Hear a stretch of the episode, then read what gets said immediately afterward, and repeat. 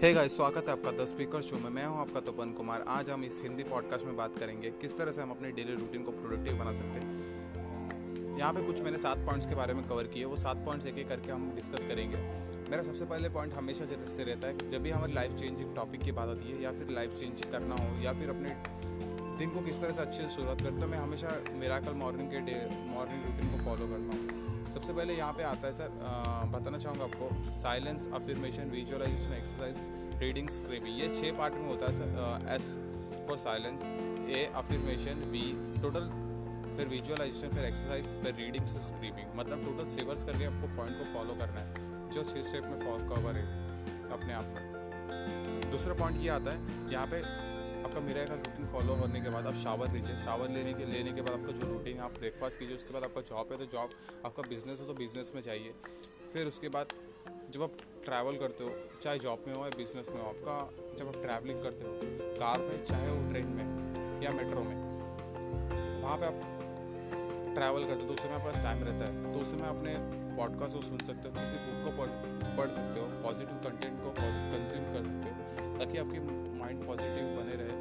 और आपके माइंड में हमेशा कुछ भी सिचुएशन में पॉजिटिविटी रहे।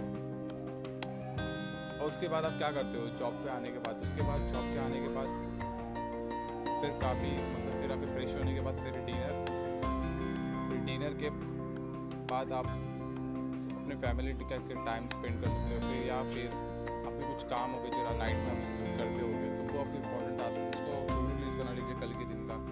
फिर उसके बाद अपने दोस्तों के साथ टाइम स्पेंड कीजिए फैमिली के साथ टाइम स्पेंड अपने हाउस के साथ टाइम स्पेंड कीजिए। क्वालिटी टाइम स्पेंड कीजिए।